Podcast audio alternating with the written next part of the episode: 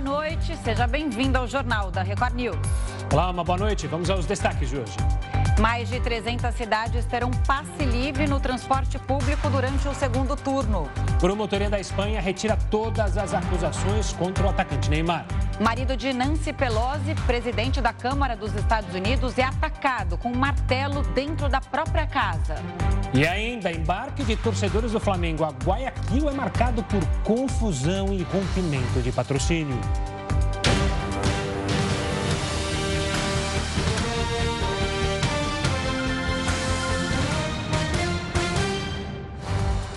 O presidente do Tribunal Superior Eleitoral, Alexandre de Moraes, convidou os presidentes da Câmara, Arthur Lira, e do Senado, Rodrigo Pacheco, para acompanhar a apuração dos votos no TSE.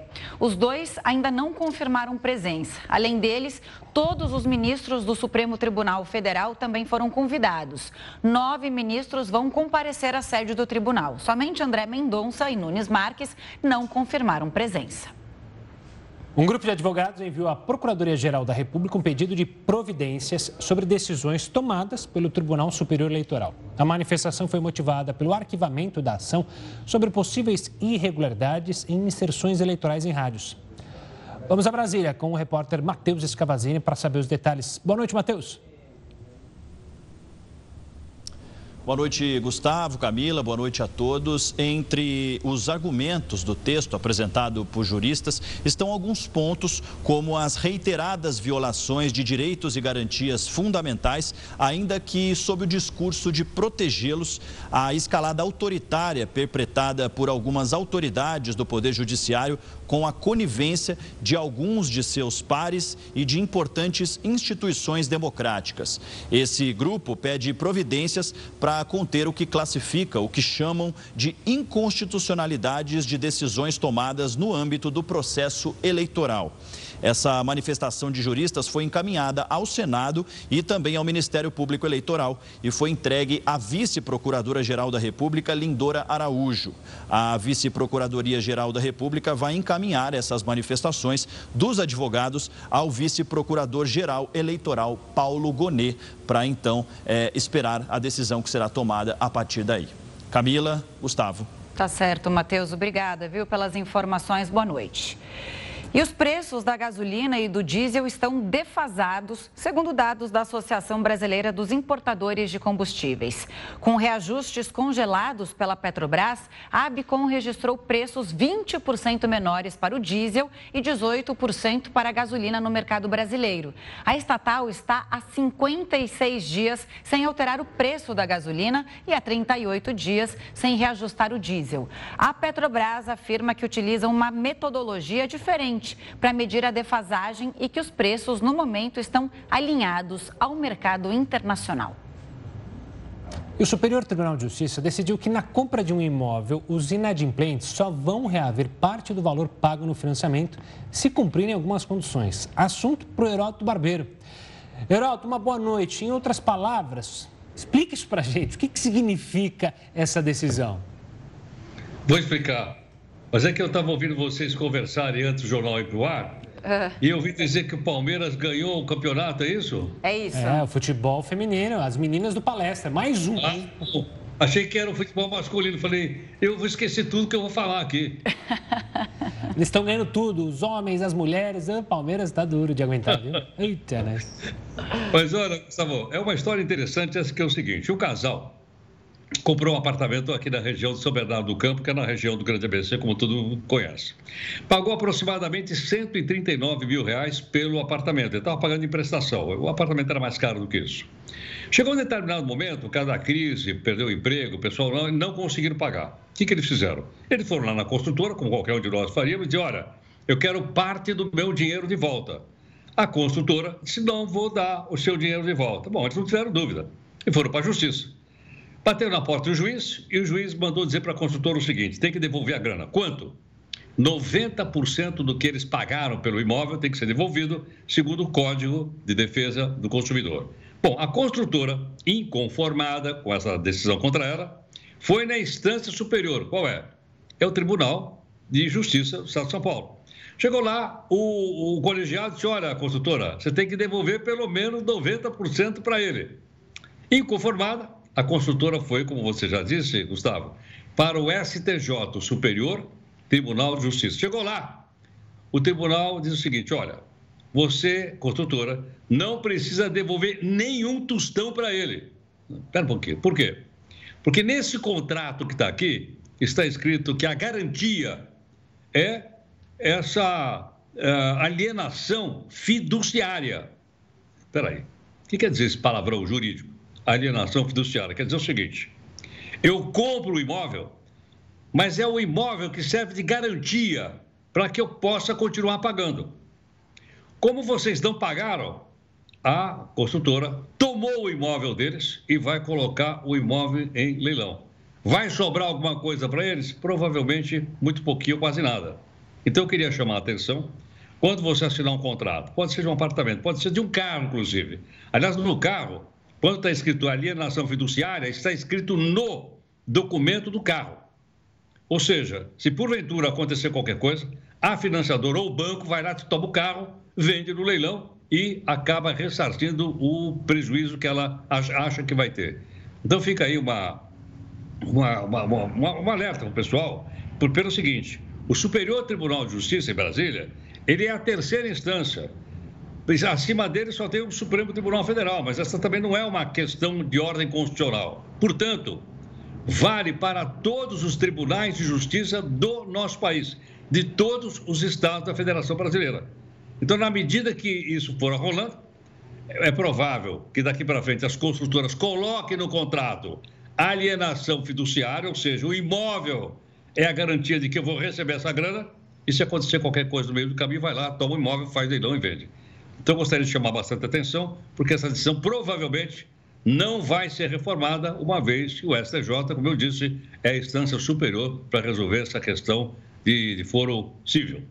É um belo alerta, mas Heroto, você que sempre está inteirado sobre isso, é diferente de quando há um problema na entrega da obra, né? Que aí a pessoa vai na justiça, porque ó, falou que ia entregar em 2023, a gente já está em 2025 e não entregou. Isso são casos diferentes, né? Aí você pode conseguir na justiça buscar ser ressarcido, né? Exatamente. Agora, ainda assim, viu, Gustavo, é que esses contratos são imensos. Então, precisa pegar alguém que, tá, é, que tem que estar tá acostumado com esse negócio e ajudar a gente a ler. Por exemplo, essa questão de entregar obra. Suponha que não entregue. Aí tem uma cláusula XYZ, que está lá embaixo, que diz o seguinte: é, a gente vai entregar no mês do março, mas a consultora tem um prazo de seis meses para entregar. E aí você fica seis meses pagando aluguel. Se você entra na justiça para dizer, bom, eu quero receber o aluguel porque o apartamento não ficou pronto, você não, está no contrato. Então você tomar o máximo cuidado com o contrato. Não esqueça o seguinte: de um lado está você sozinho, de boa fé, pagando direitinho, né, querendo fazer as coisas. Do outro, tem um escritório de advocacia com muitas cabeças pensando contra uma só, que é a sua. Bem, e amarrando esse contrato de maneira tal que geralmente vai contra o consumidor e a favor, então, da consultora. Não é à toa que o passo de, esse passo para comprar um imóvel é um passo que tem que ser bem pensado, bem é, olhado financeiramente, futuros empréstimos. É complicado e tem que ter toda a certeza para dar espaço, né? Desculpa, é, Camila, acho que eu te interrompi. Não, não, eu ia, já estava encerrando esse assunto, eu ia perguntar para o Heródoto se ele tem alguma dúvida sobre o segundo turno das eleições, que a gente vai entrevistar um especialista no assunto. A gente, é, o Brasil, né, está no clima é, do segundo turno das eleições, então eu ia transmitir a pergunta do Heródoto para o especialista. Tem alguma, HB, para a gente prestar esse serviço? É, eu acho que a gente poderia prestar um serviço para o pessoal dizendo o seguinte: as pessoas que não votaram no primeiro turno, pode votar no segundo? Tá. Mesmo que eu não consegui carimbar nem pegar aquele papelzinho? Tá Boa. joia. Tá bom. Tá certo, HB. Tá. Tá, queria desejar um bom trabalho para vocês no domingo até segunda, tá? Não, não, não, não. Não, não, não, tá não, não. O senhor estará aqui. É Nos vemos no domingo. Tá no contrato, pode ler. Aquele lá com a letrinha bem pequenininha, tá lá. Um bom, des... querido, até mais. Um bom Obrigado. descanso e até domingo. Não. Tchau, Sextou tchau. para você. Tchau. tchau. Bom, e faltam apenas dois dias para o segundo turno das eleições. A gente vai tirar todas as dúvidas daqui a pouquinho. O Jornal da Record News volta já já com todas as informações para você.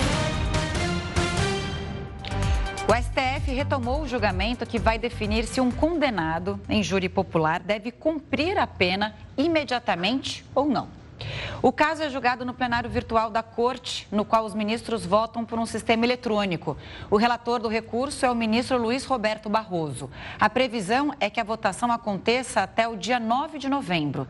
O júri popular, formado por sete pessoas, é responsável por julgar crimes dolosos, quando há intenção de matar, como homicídios e feminicídios. E o transporte público será gratuito no segundo turno das eleições em mais de 300 cidades.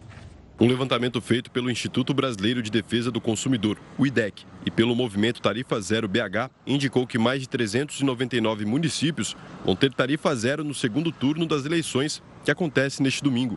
A pesquisa dividiu a tarifa zero em duas categorias. As prefeituras de 277 municípios já decidiram e oficializaram que o transporte vai ser gratuito Outras 41 apenas prometeram a medida, mas ainda não há confirmação oficial. De acordo com o levantamento, juntos, estes municípios têm 96 milhões e meio de habitantes. A diferença é grande em comparação com o primeiro turno, quando apenas 62 cidades tiveram transporte gratuito. No segundo turno, seguidas as decisões e reafirmações do Supremo Tribunal Federal de que a pauta era importante, o prefeito e governadores poderiam adotar, fez com que mais cidades adotassem o passe livre nas eleições. As regiões Sudeste e Nordeste são as que vão ter mais municípios com tarifa zero. Sul e Centro-Oeste aparecem no meio da lista. E a região Norte, com apenas sete locais, é a última da pesquisa. São Paulo vai ser o estado com mais cidades que vão adotar a medida, com 142. A quantidade é quase quatro vezes maior depois da determinação da Justiça, que atingiu os sistemas intermunicipais de transporte. Até a última atualização do levantamento, o Acre é o único estado sem cidades com gratuidade total. Na capital Rio Branco, a passagem será livre apenas na viagem de volta, para quem apresentar o comprovante de votação. Rafael Calabria ainda apontou as consequências da medida. Permite, favorece e até estimula o acesso das pessoas ao direito ao voto, né, liberando a tarifa do transporte coletivo. Em segundo lugar, por ter uma experiência nas cidades brasileiras do transporte gratuito de pleno acesso a todos, para que pessoas possam, além de votar, também ir ao mercado, fazer algum compromisso ou até alguma atividade de lazer. Então vai ser uma experiência muito interessante e inédita nas cidades brasileiras. E há dois dias para o segundo turno, o Instituto Veritar divulgou hoje mais uma pesquisa para a presidência da República. Jair Bolsonaro, do PL, aparece na frente. Vamos aos números. O candidato à reeleição Jair Bolsonaro aparece com 51,5% dos votos válidos. Luiz Inácio Lula da Silva, do Partido dos Trabalhadores, registrou 48,5%. Considerada a margem de erro de dois pontos percentuais, os dois estão tecnicamente empatados. O Instituto Veritá ouviu 30.180 eleitores entre os dias 25 e 27 de outubro. O índice de confiança é de 95%. A pesquisa foi registrada na Justiça Eleitoral. O Instituto também divulgou uma pesquisa para o governo de São Paulo que apontou vantagem de Tarcísio de Freitas. O candidato do Republicanos tem 58,7% dos votos válidos. O candidato Fernando Haddad, do PT, tem 41,3%. A pesquisa do Instituto Veritá ouviu 2.010 eleitores entre os dias 25 e 27 de outubro.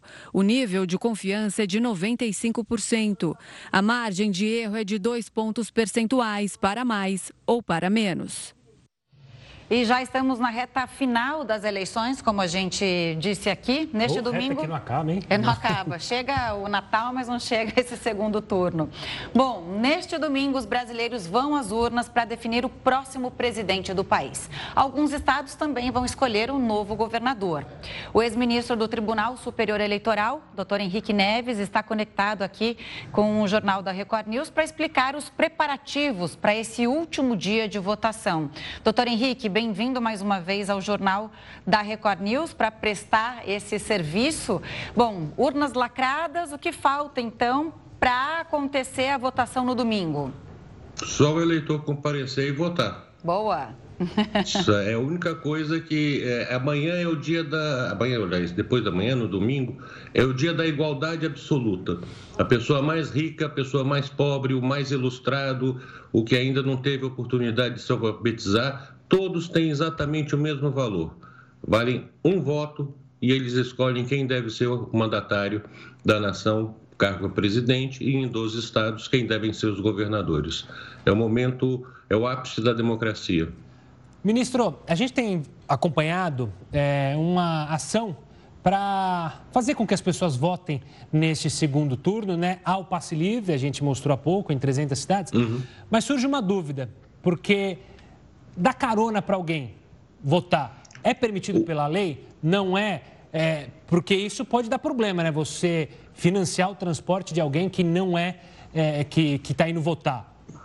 É, é, um, vamos dizer, é um limite. Se você está dando carona, obviamente, para uma pessoa que você conhece e está levando para votar, não, não, não, tem um problema maior. O que não pode ocorrer é o transporte é, coletivo ou gratuito patrocinado por candidaturas, patrocinado por, por, partidos políticos, que é aquele transporte que não é essas regras que estão agora sendo uh, postas em vários municípios, em que é o, é o, ônibus público, que tem a linha regular, ou é, é a situação em que o candidato tenta se aproximar do eleitor e convencê-lo, fazer propaganda no, no momento do transporte, condicionar esse transporte a determinado voto. Uh, isso deixa de ser, não tem um caráter gratuito, tem um caráter de retribuição. Quer dizer, eu estou transportando você para que você vote no candidato X ou Y.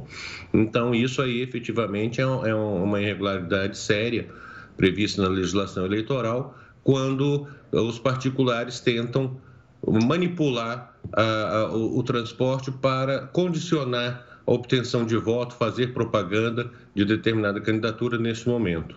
Mas a, simples carona entre pessoas que são conhecidas, que são amigas, isso não, não é um maior problema, não. Doutor Henrique, o Heródoto Barbeiro fez uma pergunta aqui no começo do jornal, vou transmitir a você. Quem não votou no primeiro turno, pode votar nesse segundo turno? E eu pode. já complemento também com um serviço, né? Como a pessoa justifica o voto se não puder comparecer às urnas? Hoje em dia, a melhor coisa que se tem para se preparar para a eleição é baixar o aplicativo da Justiça Eleitoral, que é o e-título. Uhum. Você tem no celular, se você não está no, na sua cidade, a, o simples acesso ao e-título você justifica ali mesmo, você não precisa ir em nenhum local. Se você não baixou a, o aplicativo, e está, por exemplo, em São Paulo e vota no Rio de Janeiro, então você se dirige a qualquer mesa de votação e pede, estou aqui para justificar a minha ausência no meu domicílio eleitoral, onde eu voto porque eu estou distante e não, não posso estar lá. E aí tudo isso é processado também pela, pela Justiça Eleitoral. Além disso, se você não tem sequer condições de comparecer em nenhum local ah, no domingo para justificar a sua ausência, você ainda tem um prazo de 30 dias para encaminhar a justificativa ao juiz eleitoral e aí dependerá é, é, de uma análise se o motivo da justificativa é válido, mas quase sempre ele é aceito. Agora, quando você, no dia da eleição, você não precisa de justificativa nenhuma. A simples prova de que você não está na cidade onde você vota já é suficiente. E quem não votou no primeiro turno pode sim e deve votar no, no segundo. Se você não votou no primeiro, já deveria ter justificado, está terminando o prazo. Se não votar no segundo, aí é necessário uma segunda justificativa para uh, dizer por que, que você não votou também no segundo turno. Ministro, a gente tem uma votação bem, uma eleição bem polarizada. No domingo, o que, que eu posso fazer para o meu candidato? Eu posso ir com a camiseta, não posso ir com a camiseta? Posso me reunir ali próximo, depois que eu votar, com colegas que vão defender o mesmo é, candidato? Não pode? Quais são as manifestações que o eleitor pode fazer no domingo? A melhor manifestação e a mais válida que o eleitor pode fazer é ele votar com calma, paciência e tranquilidade. Fora isso, ele pode, o que se chama de é, manifestação, livre manifestação silenciosa do pensamento. Eu posso me vestir com as cores, com a, com a a camiseta de um candidato, porque eu não estou ali tentando convencer o voto de ninguém, estou mostrando minha preferência, ponto. É, o que não é possível é, a partir do, dessa permissão que existe na lei, as pessoas começarem a se aglomerar, a tentar fazer um ato de campanha, a tentar fazer um ato ostensivo de propaganda eleitoral, aí isso é, já pode ser considerado como boca de urna, que é aquela tentativa de influenciar o voto de quem ainda não votou. Doutor Henrique, falando dessas eleições, né, elas são as mais, se a gente é, olhar historicamente, é, acirradas, né? Está ali é, uma corrida muito, muito próxima e também é, há uma tensão extrema, né? De casos de violência isolados. A senhora acha que estamos preparados para passar por esse momento no, no domingo, nessa votação? Eu acho que o eleitor brasileiro já deu uma demonstração no primeiro turno que ele é um eleitor amadurecido é, a eleição ela existe justamente para que se possa saber qual que é a preferência da maioria. Então, é normal que pessoas tenham preferências diferentes, porque senão não se estaria com, com, com esse quadro, não seria necessário nem sequer o primeiro turno e teria uma, uma votação. Se houvesse uma unanimidade, não precisaria sequer da eleição, alguém seria aclamado como presidente, como governador. Então, é importante que a gente reconheça não só o nosso direito, dever de votar, mas também o direito de todas as pessoas votarem. Então, vamos com calma, com paciência. Eu acho que já tivemos aí um período de campanha mais do que suficiente no primeiro turno e um segundo turno que, por uma coincidência do calendário, acabou sendo uh, um segundo turno maior do que normalmente ocorre. Foram aí, salvo engano, 27 dias de campanha eleitoral, onde as trocas de ofensa, os xingamentos, as fake news foram é, protagonistas dessa eleição, mas agora é um momento de reflexão, um momento de paz, que a gente possa selecionar quem que é o, o, o nosso preferido. E aí depois ver qual é o preferido pela maioria. E uma vez eleito o preferido da maioria, tem que se respeitar a vontade da maioria, o que não significa deixar abandonada a minoria. A minoria também é eleita, quem fica em segundo lugar é eleito para ser o principal representante da oposição para poder cobrar que todas aquelas propostas que foram feitas durante as campanhas ficará ao segundo lugar com a, a obrigação de cobrar do mandatário eleito que ele cumpra com o que prometeu. Ministro, obrigado mais uma vez pela participação aqui conosco, tirando essas dúvidas e tenha uma ótima eleição no domingo, o senhor também. Um forte abraço. Igualmente para todos, Camila, Gustavo, muito obrigado. Estou sempre à disposição de vocês e que a gente tenha muita paz nessa eleição. É isso aí. Bom voto para todos nós. Boa noite. Boa noite. E as chamadas Big Techs perderam quase um trilhão de dólares em valor de mercado. O Jornal da Record News volta já já com essa e outras informações. Estamos de volta para falar dos torcedores do Flamengo que não conseguiram embarcar para assistir a final da Libertadores após uma confusão generalizada com uma agência de turismo no aeroporto do Galeão, no Rio. Quem tem mais informações sobre essa triste situação é a repórter Adriana Rezende. Boa noite, Adriana. Olá, boa noite para você, Camila, Gustavo, boa noite a todos. Centenas de torcedores inconformados lotaram o saguão do Aeroporto Internacional do Galeão, no Rio.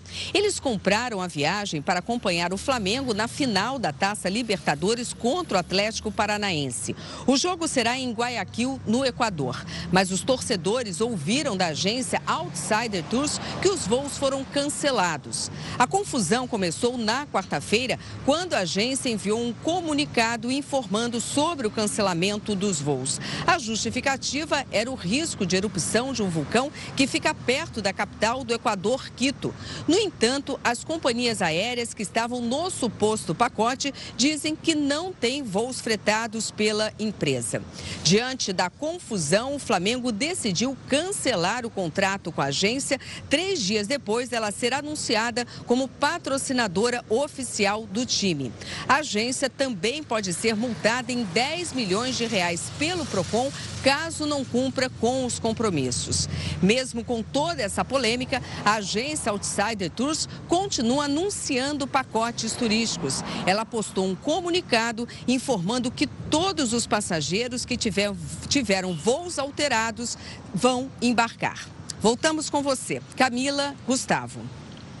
Obrigada, Adriana. E a empresa Outsider Tours informou que havia contratado uma empresa aérea portuguesa para realizar a operação, mas que às vésperas da decisão, a ANAC suspendeu os voos.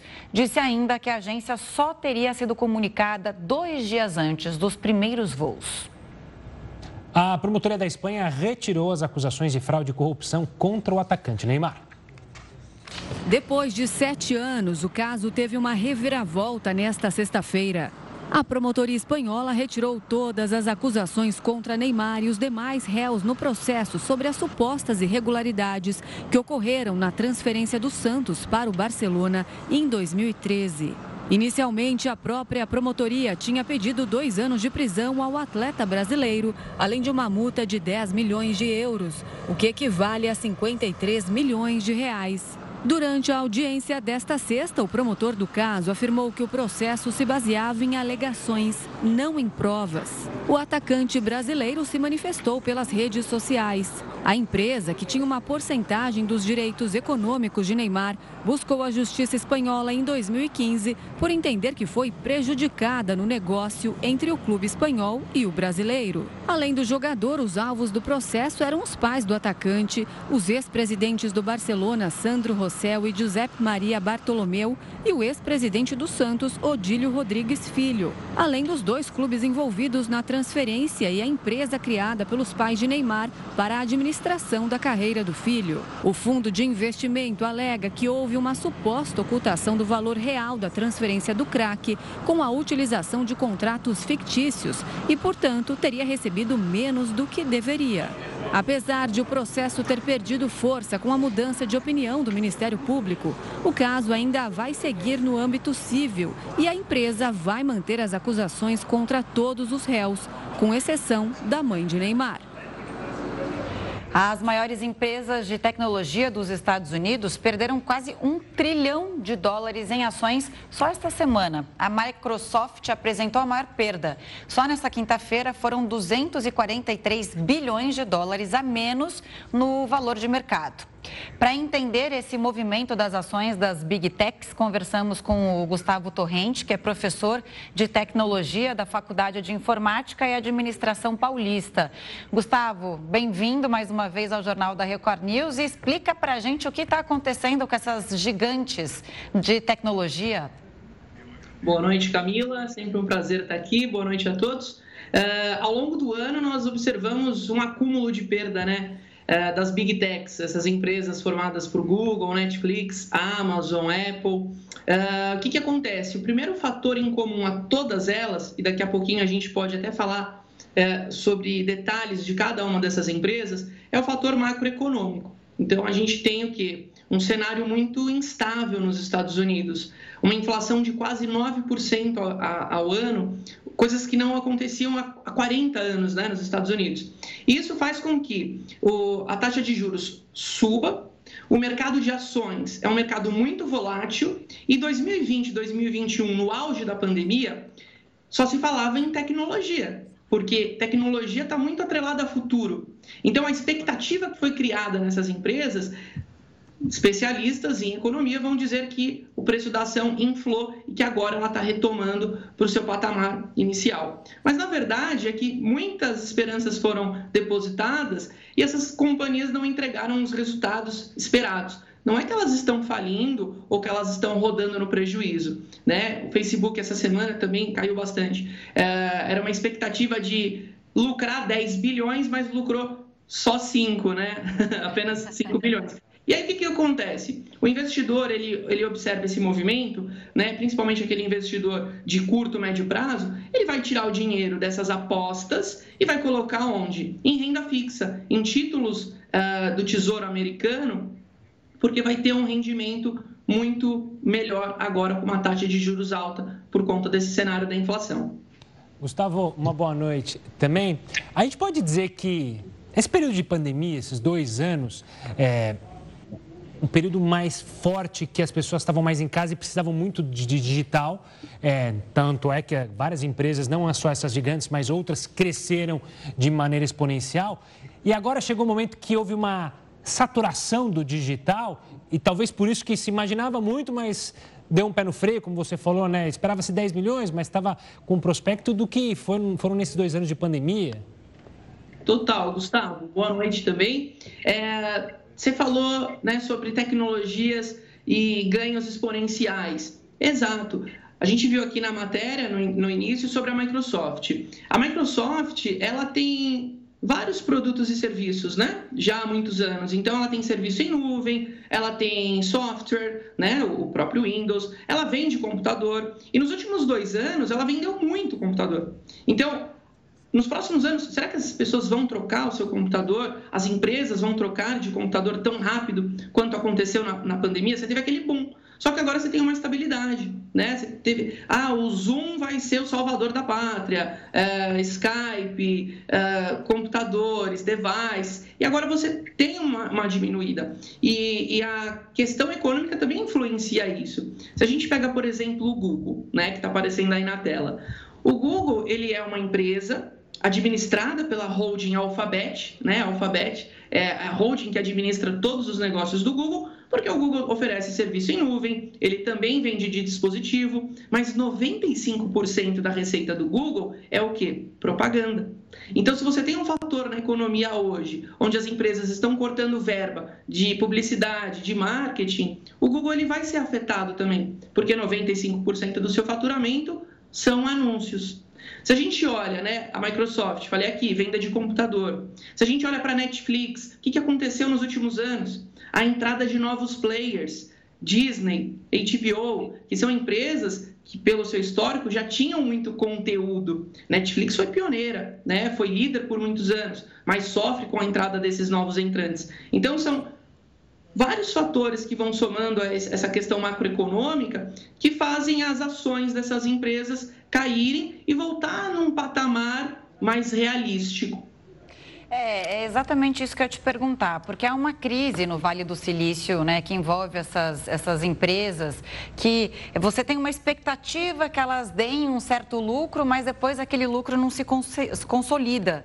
É, isso é uma tendência que vem havendo no Vale do Silício. Essas big techs, apesar de muito consolidadas, né, como empresas, elas também têm participação nisso ou são coisas diferentes? Boa pergunta, Camila. Tem, tem total participação nisso, tá? É, quando a gente olha para essas empresas, elas estão entregando resultados abaixo do que foi esperado, abaixo da expectativa dos investidores, mas essas big techs, elas estão com vagas abertas, estão contratando, estão investindo muito dinheiro em suas tecnologias. O Facebook, agora com o metaverso, né? a empresa ela muda de nome, não é mais Facebook, agora é Meta, e ela está fazendo um investimento de bilhões, só que com um retorno que não vai ser imediato. É né? um retorno que é, vai levar uma década para a gente ver resultado, se tiver resultado. Né? Então, são grandes apostas. E isso reflete aqui no Brasil também. Se a gente olha para 2021, o nosso mercado de startup cresceu muito. Foram mais de 57 bilhões de reais aportados em, em startups. Muito se falou esse ano sobre a bolha das startups. Será que não está muito inflado? Né? Startups recebendo grandes investimentos, só que ainda não estão tendo lucro, é, estão em fase pré-operacional. É, eu acredito que isso aí vai ter suas consequências. A gente vê esse ano, né, é, todo mês, uma startup fazendo demissões em massa, né? Startup A demite 100 pessoas, startup B manda embora mais 200, né? Então, isso aos poucos o mercado vai se ajustando. Gustavo, você falou em mercado, não tem como eu não falar hoje sobre, então, finalmente, a negociação Elon Musk e Twitter. E que já há informação que rola que houve uma limpa ali em grandes cargos do Twitter. O que, que dá para imaginar dessa negociação, enfim, concretizada? O que esperar do Twitter sob nova direção? Que legal, Gustavo. Legal que você levantou essa bola. A gente já falou aqui em outra edição do programa já, também, dessas polêmicas do Elon Musk. E Será essa que semana... o pássaro vai voar livre, né? Como disse hoje o Elon Musk, e aí vem a União Europeia e diz, não, não é tão livre assim, tem regras. É, ele é um fanfarrão, né? Ele gosta ali de aparecer, ele gosta de um biscoito, como dizem na internet. Ele entrou com uma pia na sede do Twitter essa semana. Ninguém entendeu nada. E ele fez sim uma limpa, ele afastou sim é, pessoas de alto escalão E, e os boatos é que 75% das pessoas vão ser mandadas embora. É natural que ele vai colocar pessoas da confiança dele, mas existem regras, existem compliance dentro das empresas uh, que, que não deixam, né, como a União Europeia falou, ele não vai poder fazer o que ele quer, como ele bem entender. Afinal, o Twitter ele é um grande porta-voz é, hoje de comunicação, de governo, de grandes empresas, personalidades, né? Cenas dos próximos capítulos, né? Ele promete bagunçar é, de fato foi concretizada aí é, essa compra. Ele expôs ali que os, os VPs né, do Twitter estavam escondendo o número de contas oficiais, falavam-se um número, e aí ele investigou e descobriu que tinha muita conta fake. Ele gosta de polêmica, né? Vamos aguardar aí as cenas dos próximos capítulos.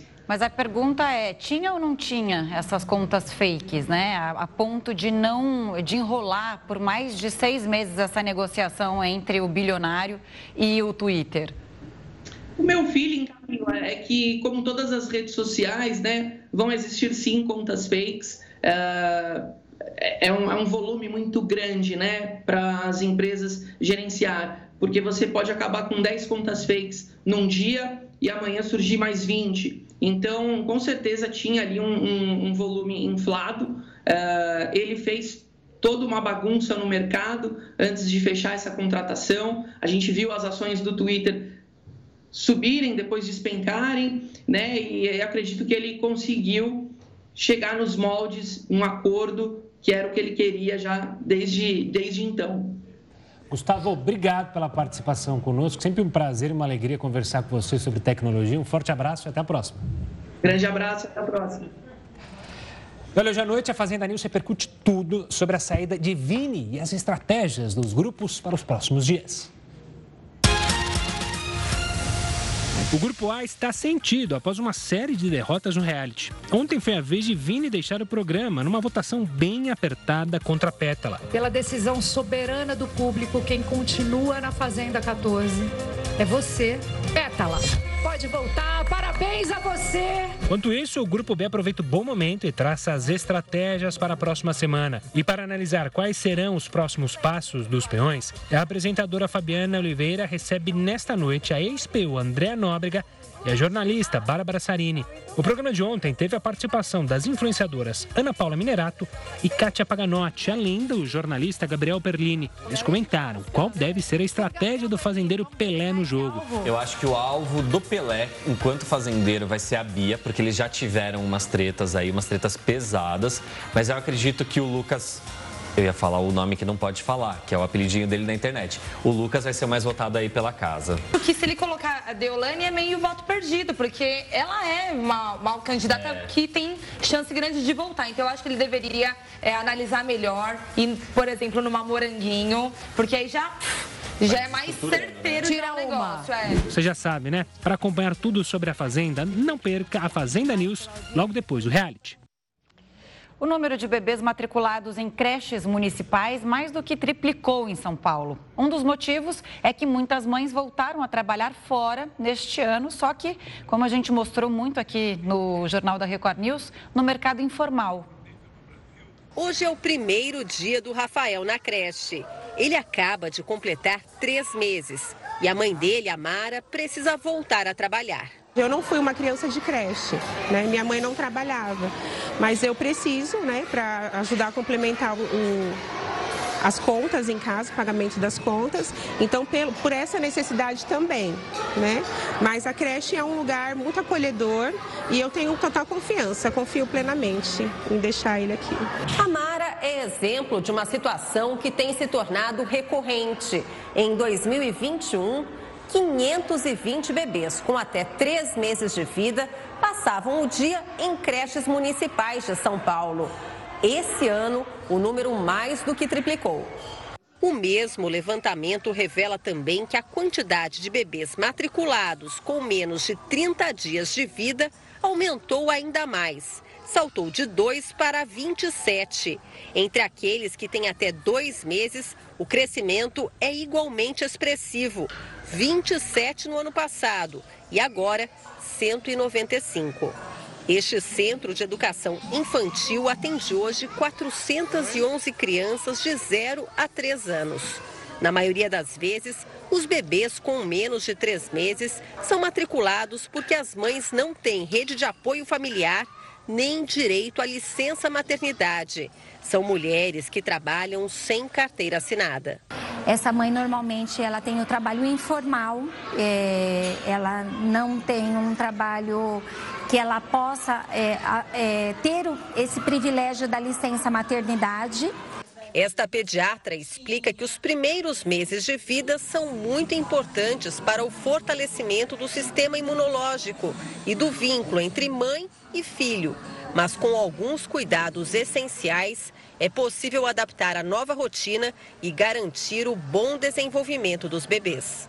As creches precisam estar adaptadas para receber um bebê tão pequenininho, né? Tem que ter um berço próprio, com lençóis próprios, um ambiente onde possa dar um banho, de preferência lugares arejados, porque esse bebezinho ele ainda não tem a sua imunidade completa, ele está muito é, apto a pegar alguma doença. No cenário internacional, o marido de Nancy Pelosi, presidente da Câmara dos Estados Unidos, foi vítima de um ataque nesta sexta-feira. Um homem invadiu a moradia do casal e usou um martelo para atacar Paul Pelosi. De acordo com o jornal New York Times, o alvo original era a presidente da Câmara. Porém, ela não estava no local na hora do ocorrido. O chefe da Polícia de São Francisco disse que o agressor será acusado por tentativa de homicídio, agressão com arma mortal e várias outras acusações. A motivação do ataque ainda é investigada. Em comunicado, o gabinete da deputada diz que Popelose foi levado para o hospital e está sob excelentes cuidados médicos. A lenda do rock, Jerry Lee Lewis, morreu aos 87 anos. O cantor e pianista fez sucesso principalmente nos anos 50. A morte do artista foi confirmada pelo agente. O cantor norte-americano é considerado um dos pioneiros do rock, junto com Elvis Presley. A causa da morte ainda não foi divulgada. 2022 não acabou mas já alcançou o recorde de alertas de desmatamento na Amazônia, o que a gente mostra já já aqui no Jornal da Record News. Jornal da Record News está de volta e a Justiça do Mato Grosso do Sul condenou o goleiro Bruno a pagar uma indenização ao filho que ele teve com Elisa Samúdio. O atleta precisa pagar mais de 650 mil reais, sendo 150 mil por danos materiais e 500 mil por danos morais. Na decisão da Justiça, além da morte da mãe, o filho de Bruno foi mantido em cárcere privado.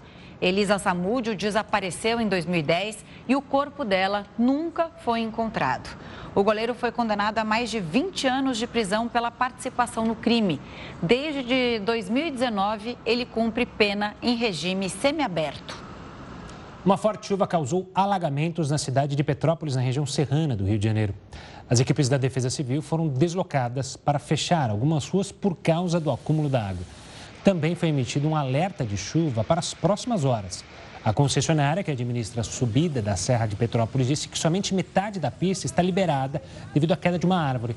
A chuva na região preocupa os moradores por causa do temporal, que caiu em fevereiro e matou mais de 200 pessoas. Em março, uma outra tragédia deixou sete mortos. O ano ainda não terminou, mas 2022 já alcançou a pior marca da série histórica de alertas de desmatamento na Amazônia. O acumulado de alertas de desmatamento na Amazônia Legal foi de 9.277 quilômetros quadrados, de janeiro até o último dia 21 de outubro, segundo dados divulgados pelo Instituto de Pesquisas Espaciais, o INPE. Essa área desmatada corresponde a mais de sete vezes o tamanho da cidade do Rio de Janeiro. Essa é a pior marca da série histórica anual, iniciada em 2015.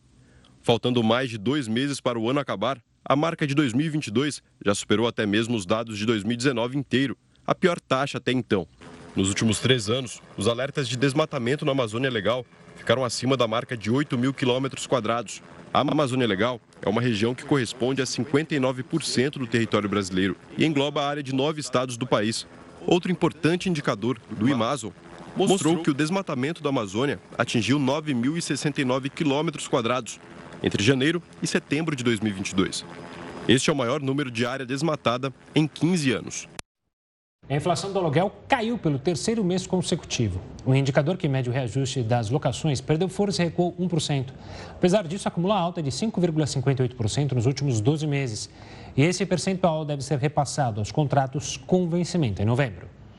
O Conselho Nacional de Trânsito mudou algumas regras para o uso de película de controle solar automotivo. O descumprimento pode gerar multa e retenção do veículo. Além de ser um item estético para o carro, as películas automotivas nos vidros também servem como proteção solar, diminuem o aquecimento no interior do veículo e aumentam a sensação de segurança.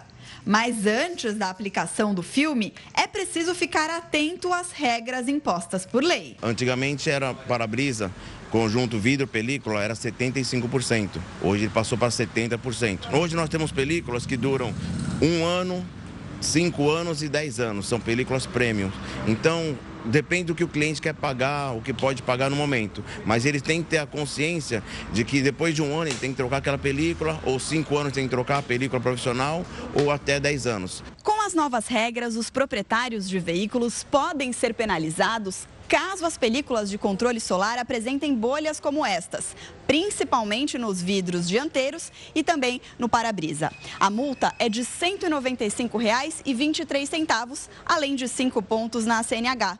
E o veículo pode ser retido para regularização. O custo para aplicação da película de controle solar pode variar de R$ 350 a R$ 1.800. E as empresas precisam seguir outras normas que já estão vigentes no Código de Trânsito Brasileiro. O que a lei não permite é que as, os, as lojas e os clientes coloquem aquelas películas espelhadas ou muito escuras que a, viatura passa, não consegue ver quem está dentro do carro, ou à noite fica muito escuro você enxergar de dentro para fora num retrovisor fazer uma, uma manobra, entendeu? Apesar da gente estar tá com altos índices de assalto e roubo, infelizmente não podemos usar essas películas muito escuras.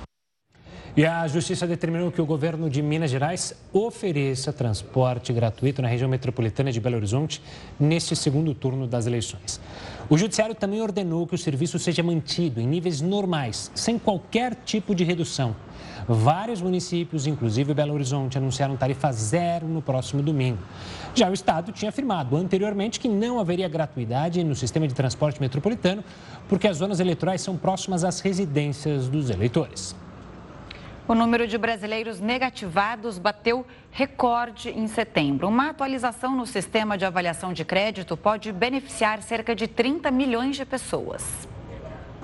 O número de brasileiros negativados bateu recorde em setembro de acordo com uma pesquisa realizada pela Confederação Nacional de Dirigentes Logistas e pelo Serviço de Proteção ao Crédito. O relatório mostrou que 4 em cada 10 pessoas estavam negativadas no mês passado, o que corresponde a aproximadamente 64 milhões de brasileiros.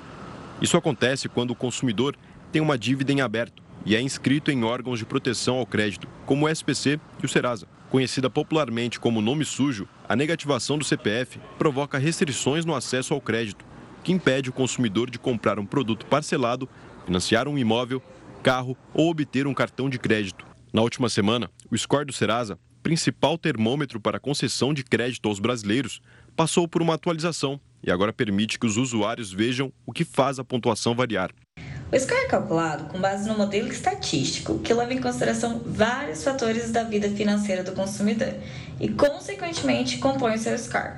O cálculo considera informações positivas e negativas. Dívidas em atraso, por exemplo, reduzem a pontuação, enquanto um bom histórico de pagamentos aumenta o seu score. Com a mudança, 44% dos brasileiros cadastrados tiveram aumento no score. O número corresponde a cerca de 30 milhões de pessoas.